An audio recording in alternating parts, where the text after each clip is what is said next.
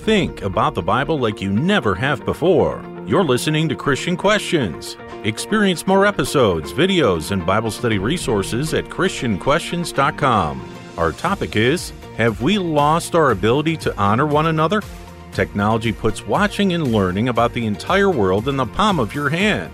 Before we talk about how awesome this is, let's think for a moment about what's missing. Have you noticed how honor and respect for others seems to be drowned out by opinion and anger? What do we do now? Here's Rick, Jonathan, and Julie. Welcome, everyone. I'm Rick. I'm joined by Jonathan, my co host for over 25 years, and Julie, a longtime contributor, is also with us. Jonathan, what's our theme scripture for this episode? Romans 12, 9 and 10. Let love be without hypocrisy. Abhor what is evil. Cling to what is good. Be devoted to one another in brotherly love. Give preference to one another in honor. Our society is in trouble in many ways, it seems we've lost our way. We and we no longer have a general sense of societal respect. Maybe it's just me, but when I was a kid, I was clearly shown the importance of valuing others. We were taught to respect those in charge, respect those who enforced the law and kept order. We were taught to have high esteem for parents and educators. We were taught to appreciate and value all who did whatever their part was, be it big or small. Now, now it seems that we're taught respect should be demanded from others and not given. Our go to approach encourages disrespecting and demeaning any who don't fit into our personal perceptions of how we think life should look. Interestingly, the Bible has a lot to say about how honor and respect should work.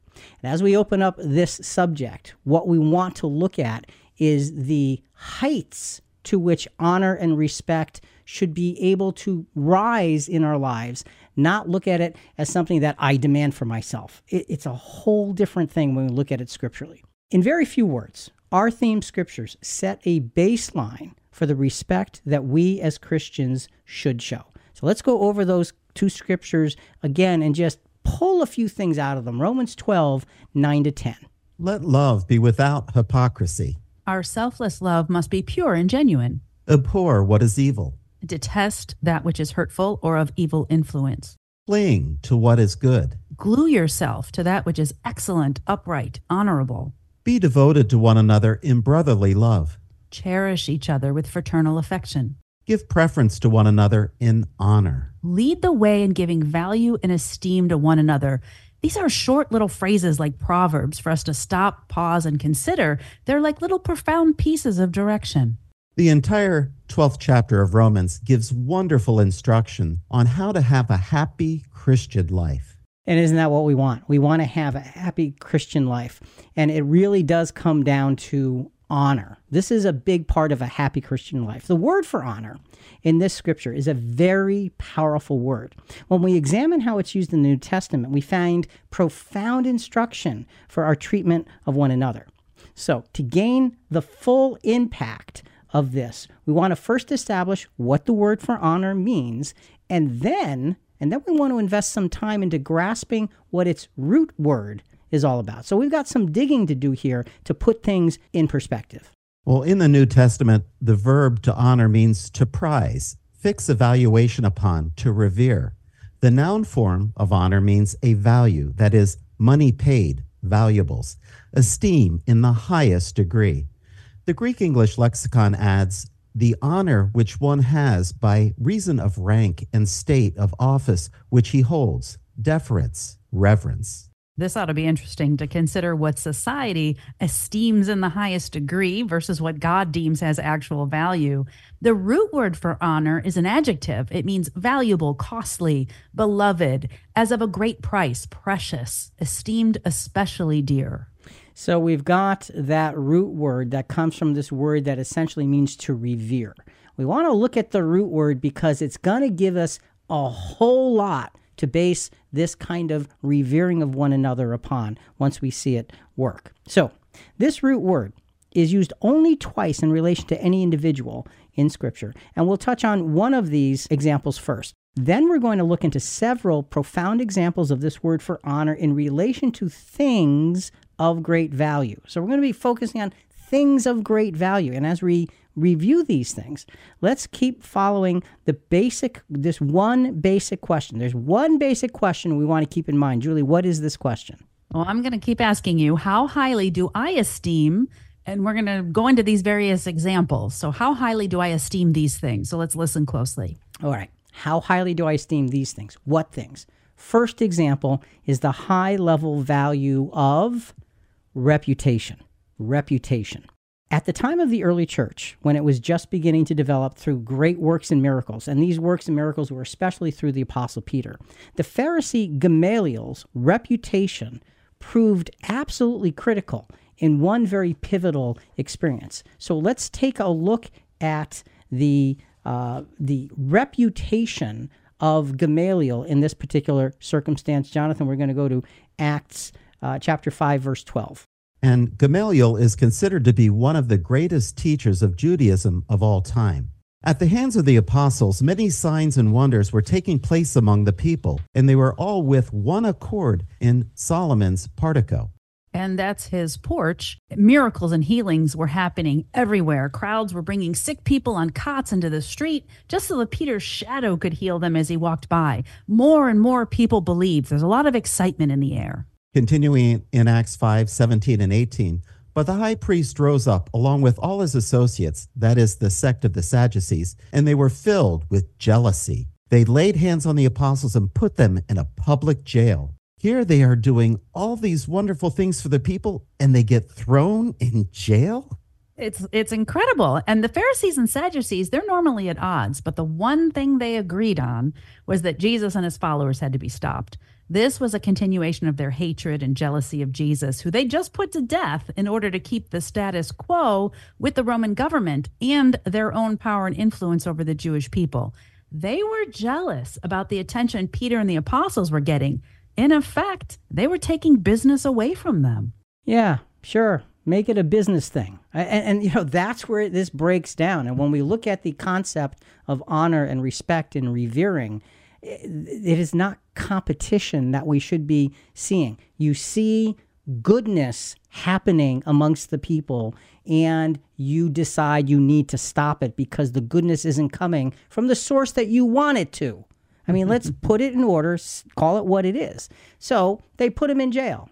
Here's what happens during the night, an angel comes and frees the apostles from the jail. And the angel tells them, I want you in the morning out there preaching. Do not stop. Do not miss a beat. Keep going. Do what you are called to do. Let's go to Acts 5 21. Upon hearing this, they entered into the temple about daybreak and began to teach. Now, when the high priest and his associates came, they called the council together, even all the senate of the sons of Israel, and sent orders to the prison house for them to be brought. Now, the council was called the Sanhedrin, made up of 70 men and a high priest, like their supreme court. The alarm was sounded, and they were going to put a stop to this at once and for all. Yeah, they sent for Peter and the other apostles at the jail, but they found out that somehow oops, they got out and they were again preaching. So they're furious. They bring the apostles in to address the council personally. And the high priest asks them, Didn't we tell you never again to teach in Jesus' name? Instead, you filled all of Jerusalem with his teachings and want to blame us for his death. Isn't that ironic? Yeah. Peter calmly explains, we must obey God rather than human authority. And he goes on to explain that God raised Jesus from the dead and they were witnesses. Here he is preaching, and they weren't going to stop. Yeah, you know, it's interesting. He not only preaches to the public, but those who are trying to put him to death, he's preaching to them too. He can't help himself. This is Peter with God's Spirit working in him. And you see the tremendous difference and the tremendous focus that he has here. So now, what happens? Peter has essentially stood before their Supreme Court, if you will, and embarrassed them all because he won't stop. Here's what happens now Acts 5 33 to 34. The high council didn't take this very well. but when they heard this, they were cut to the quick and intended to kill them. But a Pharisee named Gamaliel, a teacher of the law, respected by all the people, stood up in the council and gave orders to the men outside for a short time. That word respected is the same root word for honor, meaning beloved, precious, esteemed, especially dear. So you have his respected, his revered reputation, and he speaks from that place. And he basically says, Take these men out of the room. We have to talk without them. We've got to have a private conversation. And so when Gamaliel speaks, they listen because they revere him. This is the kind of honor that we're talking about here. So Gamaliel explains that there had been similar disruptions of the peace in the past.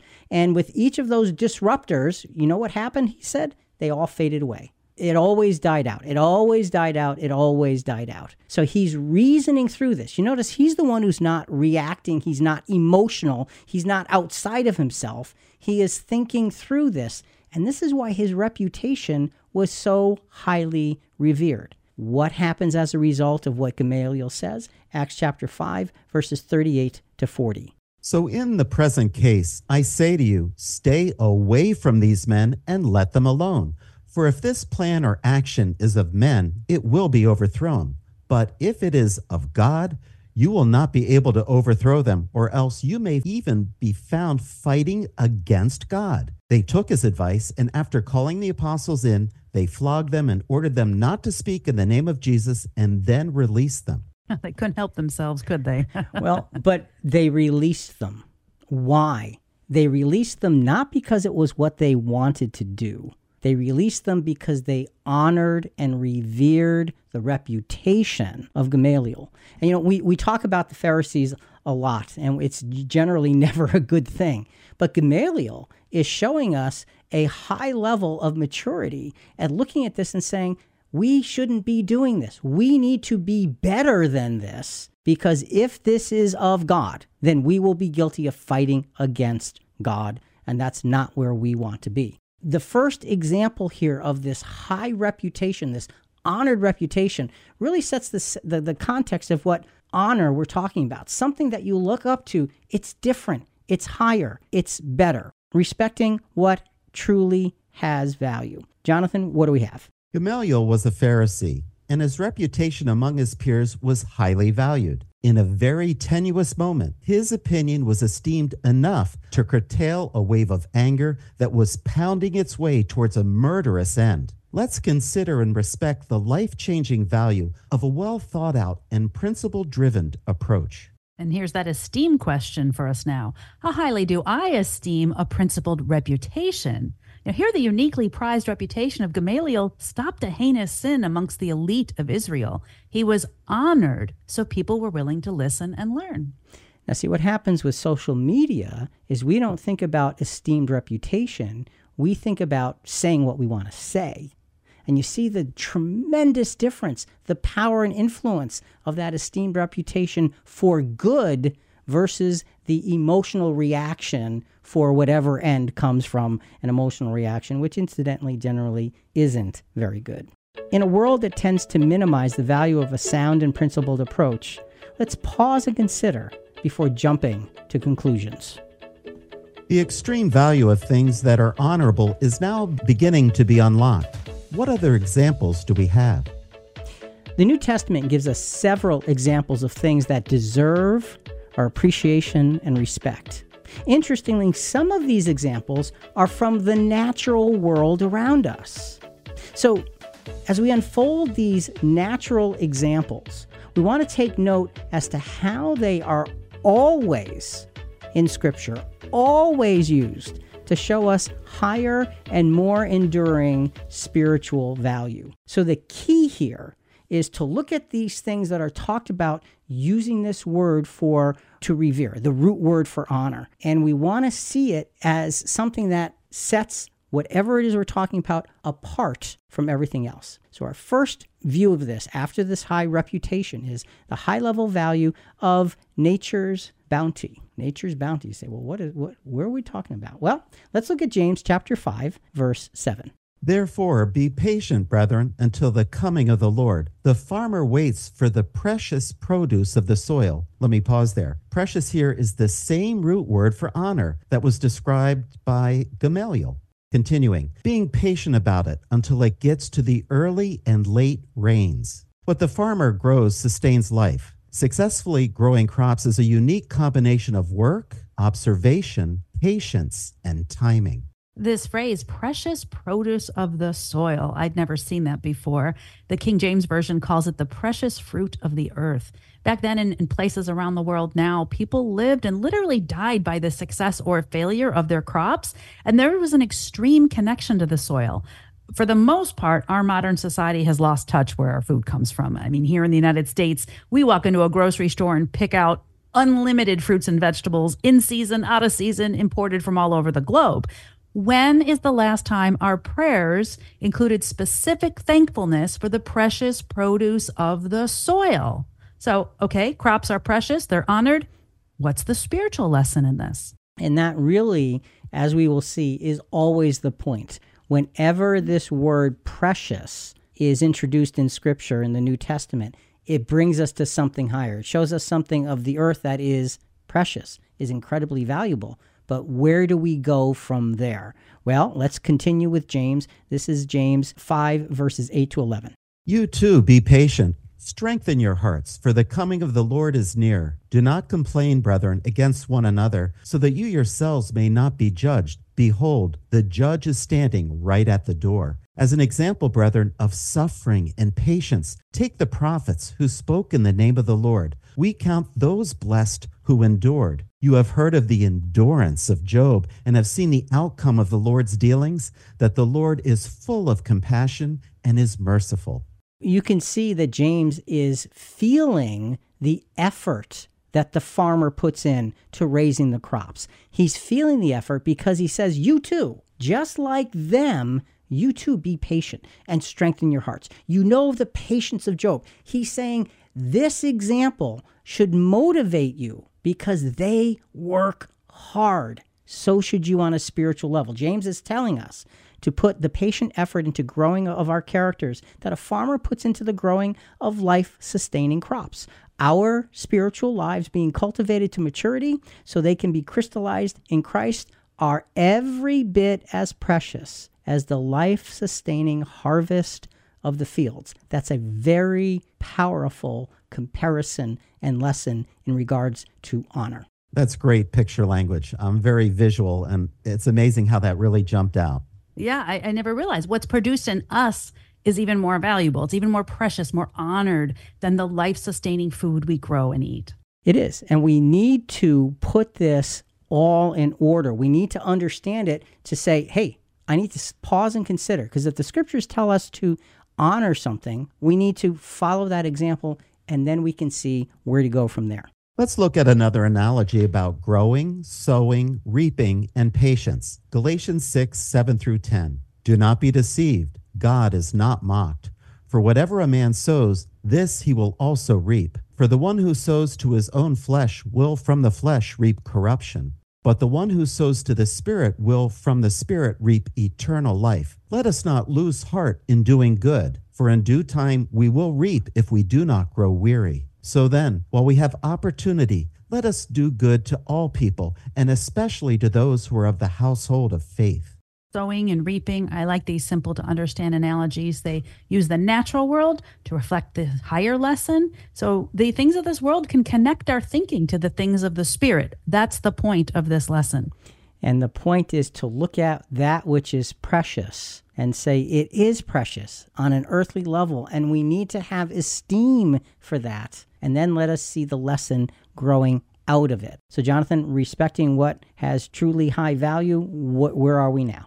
Sometimes we overlook the extraordinary value of those things that for many of us are just there. The amazing process of growing life sustaining food is to be highly appreciated. Even more so, we need to revere the process and results of cultivating Christ's likeness. We are to cultivate, navigate, and patiently wait for God's bounty to flourish. So let's ask our question How highly do I esteem the cultivation of nature's bounty that pictures our maturity in Christ? And we think back to Adam, who was told to cultivate the Garden of Eden. That was a precious responsibility, but our maturity in Christ is really where that should bring us to.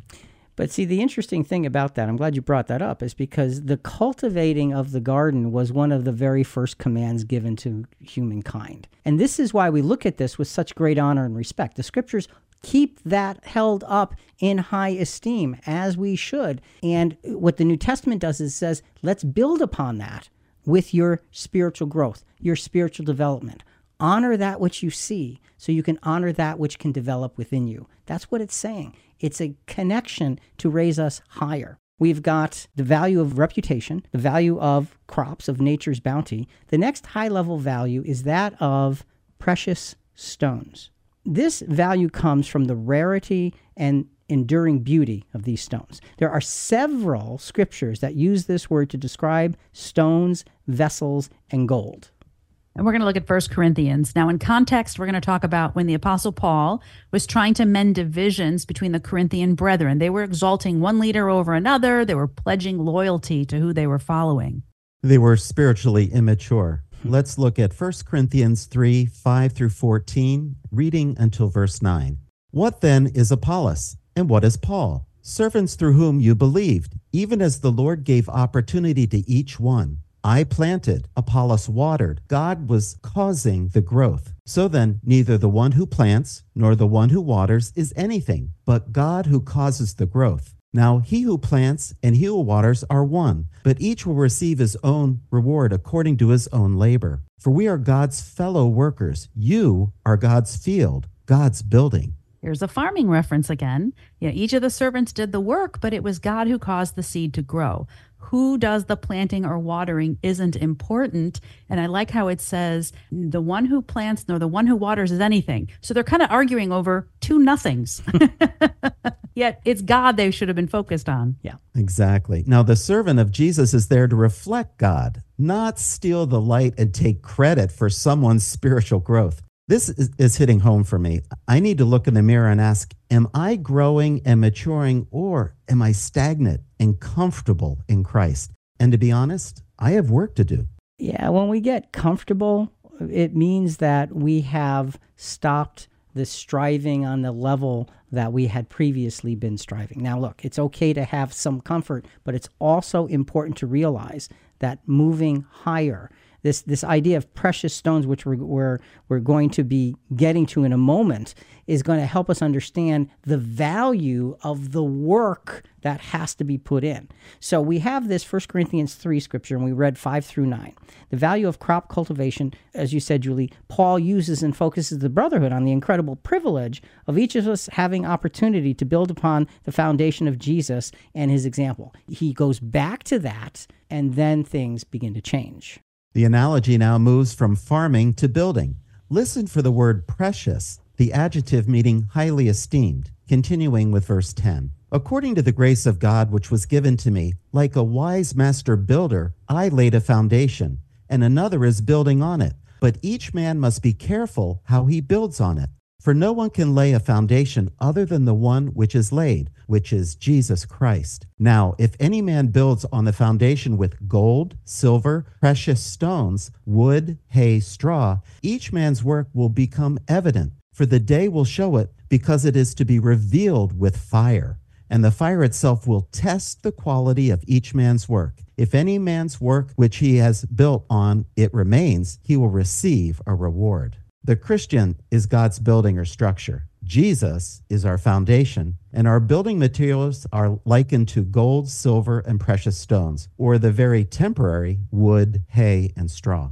So the idea is you've got gold and silver and then these precious stones. Gold and silver are inherently valuable because they've already been through a purification process. They're not called gold and silver until they're purified, until they're recognizable. But stones, stones that are precious, are not obvious. They need to be found, they need to be cut, they need to be polished, they need to be put in a place of honor and respect. The fact that they're presented with the gold and silver shows the high level category that they belong in. So when you say precious stones, you're not saying, oh, look, I found a stone on the beach.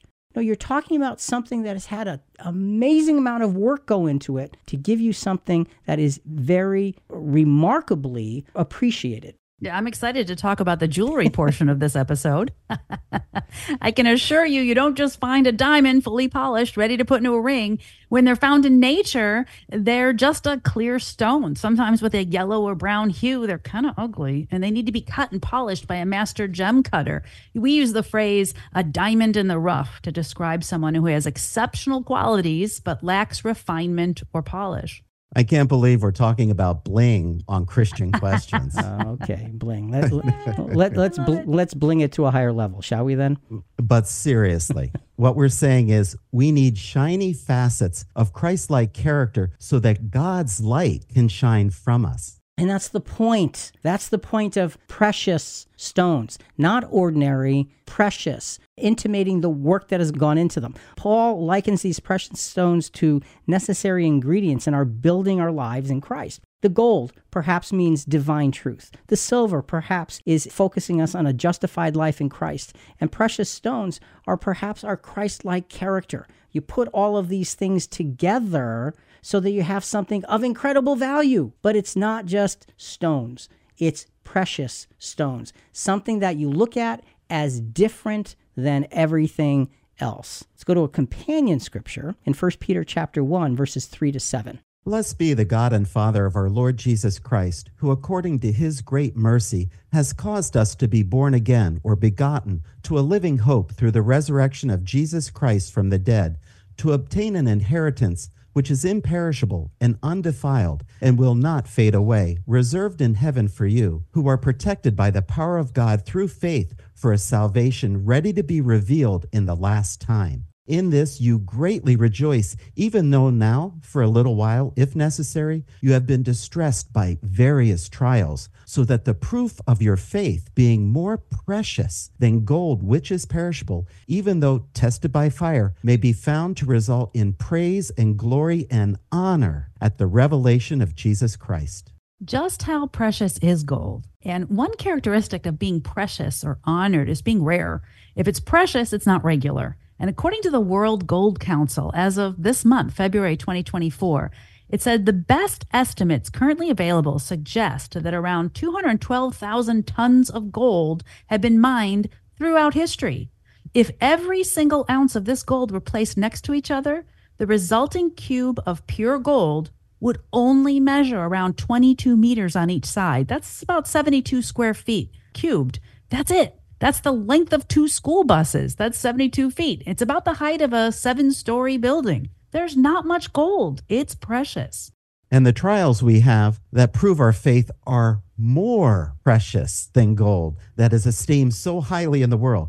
We are connected to something much, much higher. In the first scripture, it talked about using the building materials of gold, silver, and precious stones. And we look at those things as pictures of spiritual things. And in this scripture, it's saying that the trial of our faith is more precious than those things that then we're building with. You've got to understand the depth that the scriptures are saying. Look at these things that you look at and say, how expensive, how beautiful, how much respect we give, how we oftentimes long to have possession of these things. And yet, the trial of your faith, those simple difficulties that you may have in your life, are more precious, more reverential, more honorable than those things. Jonathan, respecting what has truly high value, where are we? Precious stones are present in nature, but rarely recognizable in their natural form. Once discovered and mined and cut and polished, they are enduring symbols of nature's hidden beauty. Spiritually, we are the same, as we need to be called, developed, and refined to be able to be recognized as precious in the hand of God.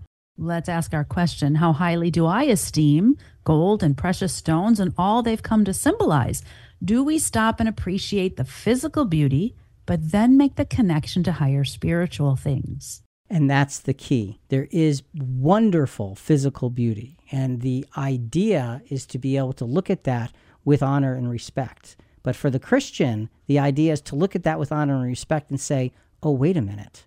There's mm. something even higher, something even stronger, something even more desirable, and that is Christ likeness. There's a fundamental simplicity in how the New Testament helps us focus on the enduring beauty that is daily being developed in us. God's plan through Jesus is profoundly pictured in nature. What other examples are we given of this precious value? Well, the New Testament shows us several other examples of the precious value of Christ and his followers. With each, we will continue to build up the necessity of taking notice of those things that are labeled as precious and honorable.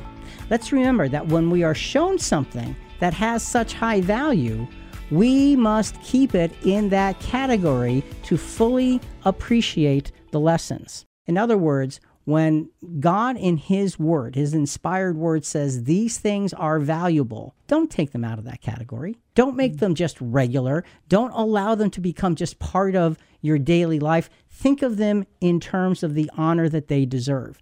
And that brings us to the next thing that is called precious by God in the New Testament, and that's the high level value of the marriage relationship. Paul describes how to live our lives in the world around us. Hebrews 13, 1 through 5. Let love of the brethren continue. Do not neglect to show hospitality to strangers, for by this some have entertained angels without knowing it. Remember the prisoners, as though in prison with them, and those who are ill treated, since you yourselves also are in the body. Marriage is to be held in honor among all. Let me pause here. The word honor is the same word translated precious. Marriage is sacred. Continuing, and the marriage bed is to be undefiled, for fornicators and adulterers God will judge. Make sure that your character is free from the love of money, being content with what you have for he himself has said, I will never desert you, nor will I ever forsake you. This is interesting. We have five individual standalone verses of admonition love the brethren, be hospitable, remember the prisoners, and always be faithful in marriage and don't love money. the word honor is kind of hiding in this list. What God says is precious, honorable, sacred, it's not in the category of ordinary. Here we're bluntly told what will devalue the preciousness of marriage fornication, and adultery. Keep the marriage union with sanctity it is meant to have. So, marriage in this list of very important things is talked about as precious. I want to pause here for a moment because the idea of looking at somebody, you know, you've got the covenant that's precious. That means your spouse is precious to you. And you look at that and you think, okay, well, how do you do that? I cannot go without telling you about a childhood story of this word precious my grandmother, uh, my mom's mom, her name was Helen. She had a sense of family that was remarkable. I would love to sit here and tell you for hours about the things that she did to cultivate and maintain and protect her family. She had four grandchildren, just four, because she had an only child, my mom. She would talk to us and always, without exception, would call us precious. Aww. And it was this very, very sensitive embrace with words. And you felt incredibly honored and special because you were precious to her. You were precious in her words, you were precious in her sight, you were precious in her actions. That's the kind of value that we're talking about here. And I will never, never forget the feeling of being her precious grandchild.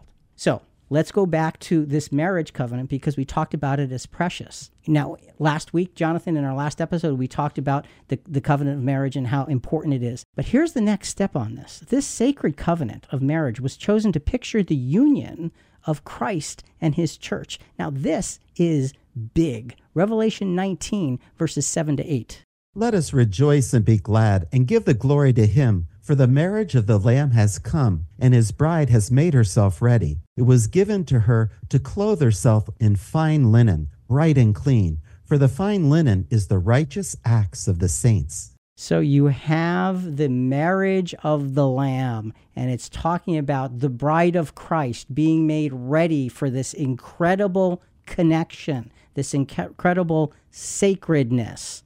So when it says in that Hebrew scripture, marriage is to be held in honor, it's to be held as precious. It's telling us something about marriage that we need to always, always remember. So, Jonathan, respecting what has truly high value, what about marriage?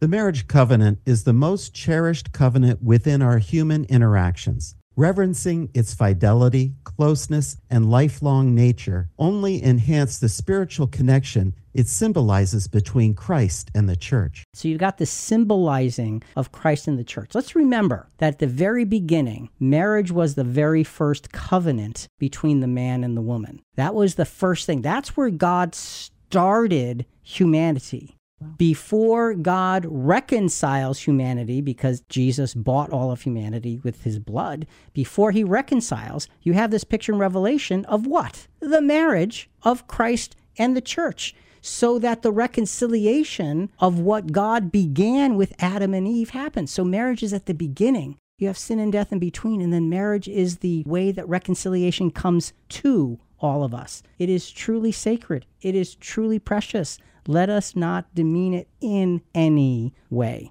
That leads to a wonderful question. How highly do I esteem the marriage covenant and its spiritual meaning? For those of us who aren't married, understanding and appreciating this picture of Christ and his church and what it means to be unfaithful to God through all kinds of idolatry is still very important. For those of us who are married, look at what our life has the privilege of representing preciousness. Folks, I hope that you're beginning to see that where this word appears, it's just something to just look at and consider and say, wow, there's something wonderful here, and it shows us something even higher. And that brings us to the next high level value, and that is the high level value of Jesus' ransom price. What do we mean by Jesus' ransom price? We know from Romans 5:12. Therefore, just as through one man, referring to Adam, sin entered into the world, and death through sin, and so death spread to all men. So, what's the remedy for this sin and death? Uh, we go to 1 Timothy 2 5 and 6. It says, For there's one God and one mediator also between God and men, the man Christ Jesus, who gave himself as a ransom for all, the testimony given at a proper time. So, ransom here comes from a Greek word meaning a corresponding price. Two things of equal price of value the perfect man Jesus for the perfect man Adam. So now let's go to the scripture that talks about this as precious. 1 Peter 1 17 to 21.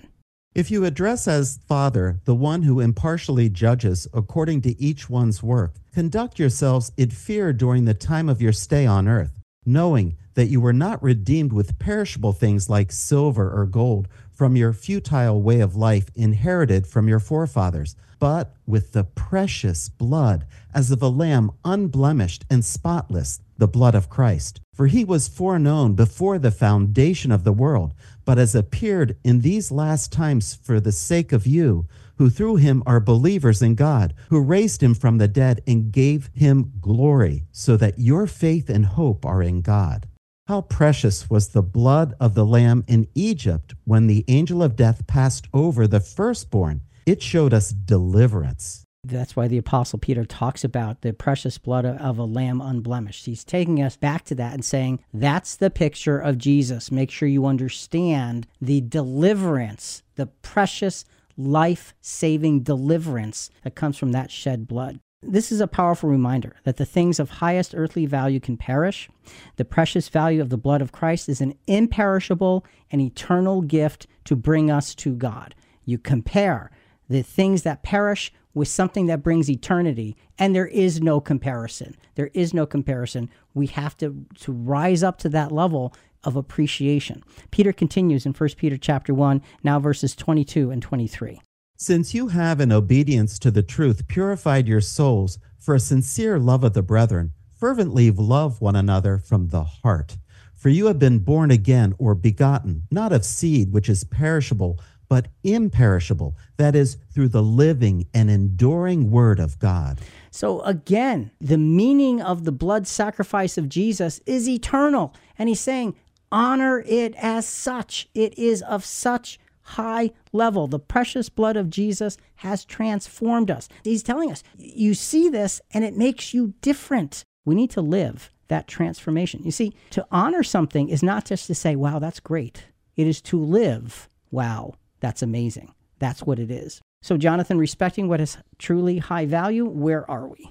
We have thus far seen lofty and abiding value in principled reputation, the development of crops, gold, silver, precious stones, and marriage. All of these things point our lives to a higher spiritual value that culminates in cherishing the ransom price that Jesus paid. Without that price, there is ultimately only suffering and death. With it, there is life and peace when you put the things that we've talked about together, you see how they're building up to this big crescendo, and you have now the ransom price as this height that we started out by looking at and honoring crops and seeing what they show us mm-hmm. and then gold and stones and then marriage well, we started with reputation and then and then marriage and now you're at the ransom price this is just a, an incredible journey of honor and the question for us is Are we spending time contemplating this? Are we praying about our thankfulness for this? How highly do I esteem this ransom price of Jesus?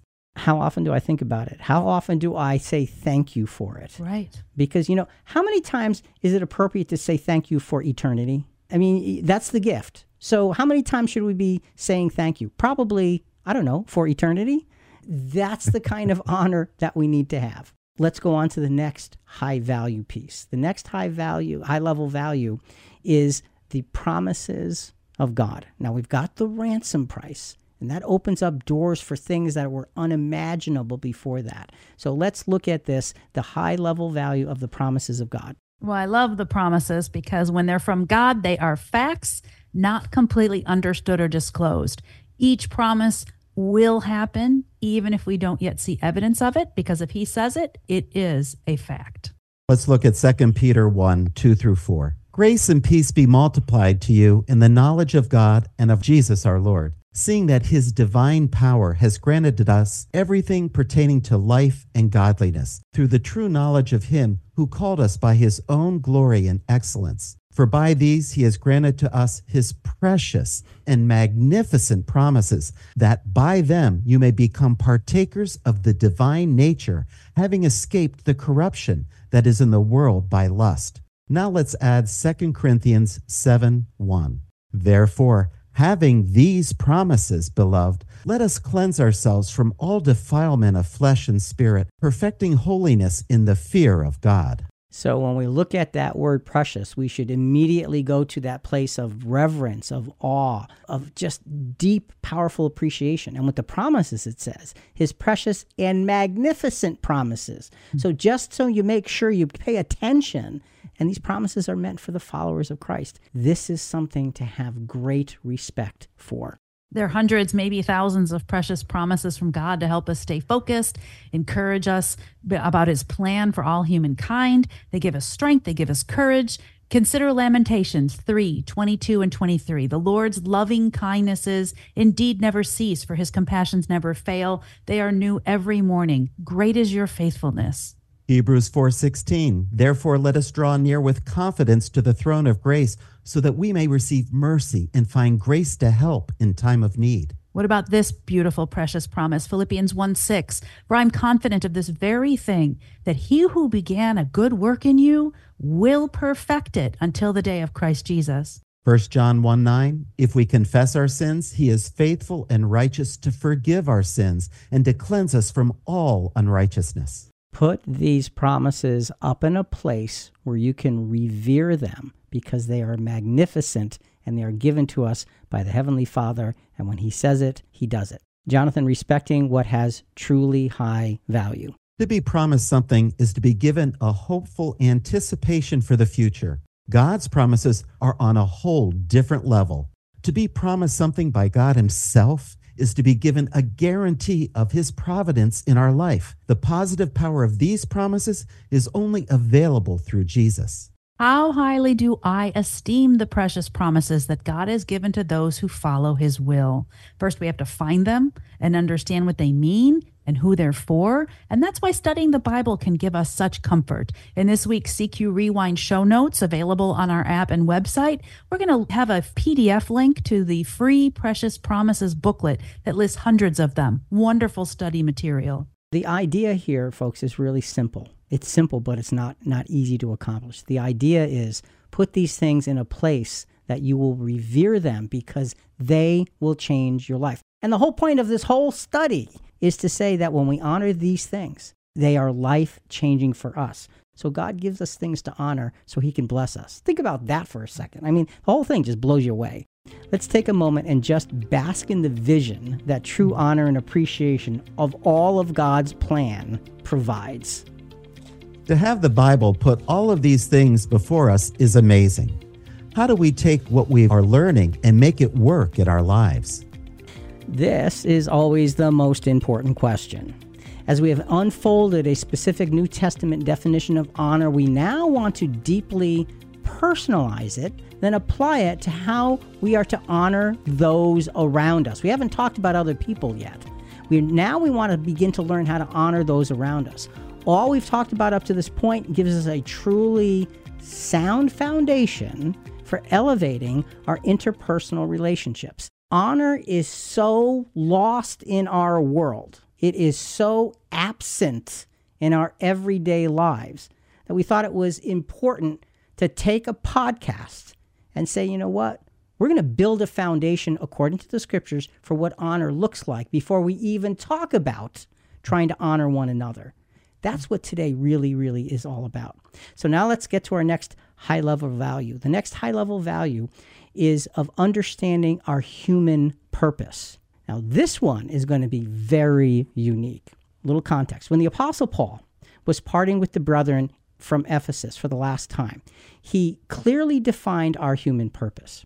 He's going to be leaving them. He knows he's never going to see them again. So, what does he do? He calls the elders of the church together, and they have this highly emotional parting. And in this parting, in this last time they're together, it causes him to evaluate his past service to them. So in Acts chapter 20, verses 18 to 21, this is him looking back over his time with them. And when they had come to him, he said to them, You yourselves know from the first day that I set foot in Asia, how I was with you the whole time, serving the Lord with all humility and with tears and with trials which came upon me through the plots of the Jews. How I did not shrink from declaring to you anything that was profitable and teaching you publicly and from house to house, solemnly testifying to both Jews and Greeks of repentance towards God and faith in our Lord Jesus Christ. So he basically says, I have poured my heart and soul into your lives in every way that I could possibly think because it was about the Word of God, the plan of God, the sacrifice of Jesus. It didn't matter who I was talking to, I gave you everything I had to give. He's evaluated what he's looked at. Now, his evaluation continues with what he now knows is coming. And that's a very different scenario. We're in Acts chapter 20. Jonathan, let's do 20, verses 22 to 23. And now, behold, bound by the Spirit, I am on my way to Jerusalem, not knowing what will happen to me there, except that the Holy Spirit solemnly testifies to me in every city, saying that bonds and afflictions await me. What kind of conviction does it take to voluntarily keep moving forward directly into serious trials? It takes the kind of conviction that says, I will honor God through my giving of myself to follow Jesus. It takes a conviction that says nothing else matters. And that's exactly what Paul is about to say. His response to that question and to the obvious bondage that he's going to get into that will eventually take his life. His response to this is powerful, faith strengthening, and it is, if we pay attention, it is perspective altering. So, Jonathan, Acts 20, verse 24. But I do not consider my life of any account as dear to myself. Okay, okay, hold on right there. As dear to myself. That word dear is the same word for precious. He's saying, I'm not considering my life as precious to me. Now, why would he say that? Because that life that he's saying isn't precious was just poured out for the sake of the brethren. So why is he saying, well, it's not precious to me? Listen carefully to where he goes with this. Go ahead, Jonathan. So that I may finish my course in the ministry which I received from the Lord Jesus to testify solemnly of the gospel of the grace of God. What a focus of self sacrifice in doing God's will. He is saying that my human life is not precious to me because the spirit life that I have been privileged to be a part of supersedes it in every aspect, every corner, every detail, every experience, every thought, every action. I am about something higher than just my physical life. That's what he's telling us. So when we look at the high level value of understanding our human purpose, it is to be spiritual if we're called to Christ. Paul understood that his human life was a blessed but temporary experience and that his destiny was to follow Jesus in laying that human life down for the sake of God's ultimate plan. So it was temporary to be used and put aside when appropriate. He was basically saying, I'm ready to put it aside because that's what God is calling me to. Folks, understand the depth of honor that He has for the call of Christ and the purpose of our human lives. So, Jonathan, respecting what has truly high value, let, us get into this. Honesty, deep faith, and humility are absolute requirements as we put our human lives in perspective. Paul's own humanity was not precious to him because the privilege of giving it up for Christ's sake was precious to him. How highly do I esteem the preciousness of spiritual life in Christ over my own humanity, over my own comfort, over my own wants? we want to be careful not to put a higher value on that which is supposed to reflect the eternal, because what's perishable doesn't have the same value as what's not perishable. And the Apostle Paul literally lived that especially in this circumstance. He gives us this amazing picture to look at and say, okay, I'm beginning to understand all of this. Let's go further now. With the Apostle Paul's comparative view of honoring God's eternal purposes over the fleeting attachment of our lives here, let's begin to set the stage for appropriately honoring one another in this life. Let's look at the opposite of honor. Let's look at dishonor. The New Testament adjective uses honor in a negative sense to mean without honor, dishonored, or less esteem. Where do we see this in Scripture? One example is how many perceive Jesus in a dishonorable way. The next text takes place in Nazareth, Matthew 13, 54 through 58. He came to his hometown and began teaching them in their synagogue, so that they were astonished and said, Where did this man get this wisdom and these miraculous powers?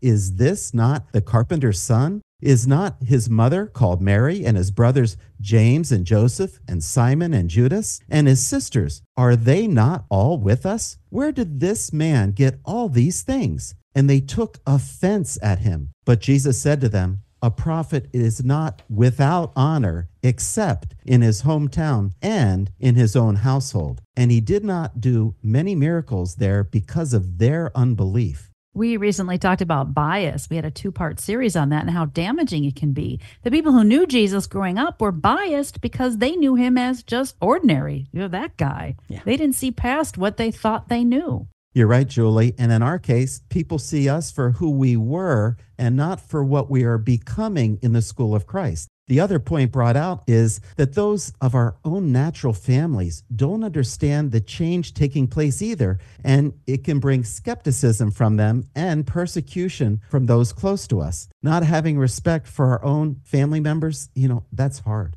Here's what's happening in this situation with Nazareth and his hometown and his own household, the key factor for inappropriate dishonor is preconceived expectations you both have talked about that. We expect something and get something remarkably better, so we doubt the facts that are presented before us.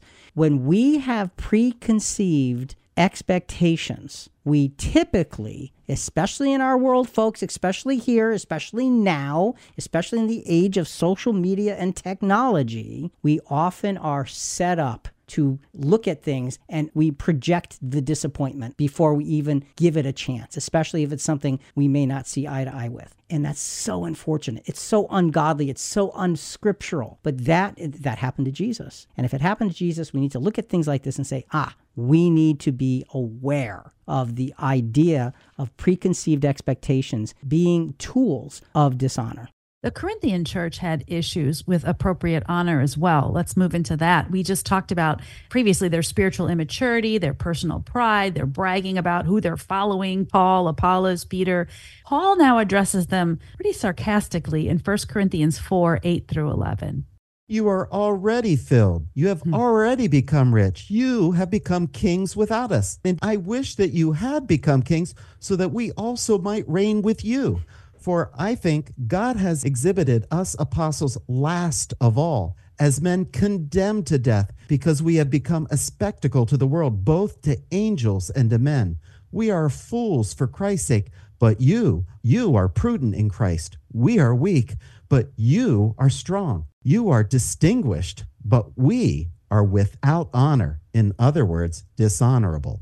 To this present hour, we are both hungry and thirsty, and are poorly clothed, and are roughly treated, and are homeless. Wow. So, uh, a Bible commentary by David Guzik said the Corinthian Christians had two problems. They were proud of their own spirituality, and they were somewhat embarrassed of Paul because of his weakness and humble state.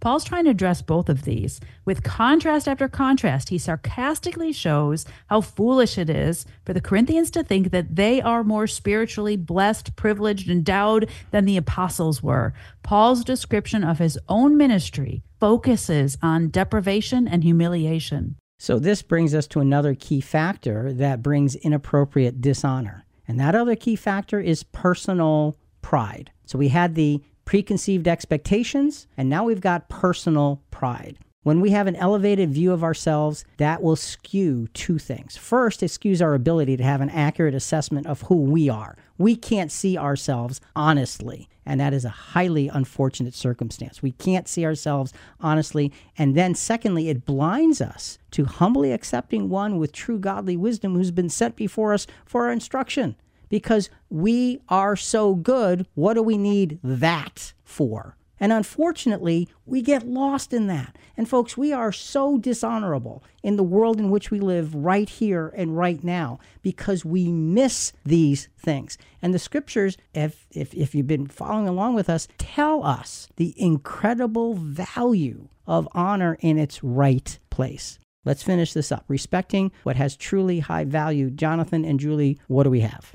Opportunities to truly honor and respect many things that surround us are available every day. And our last question Am I pausing to consider and appreciate these things, not only for what they are, but for what they teach us about God's plan?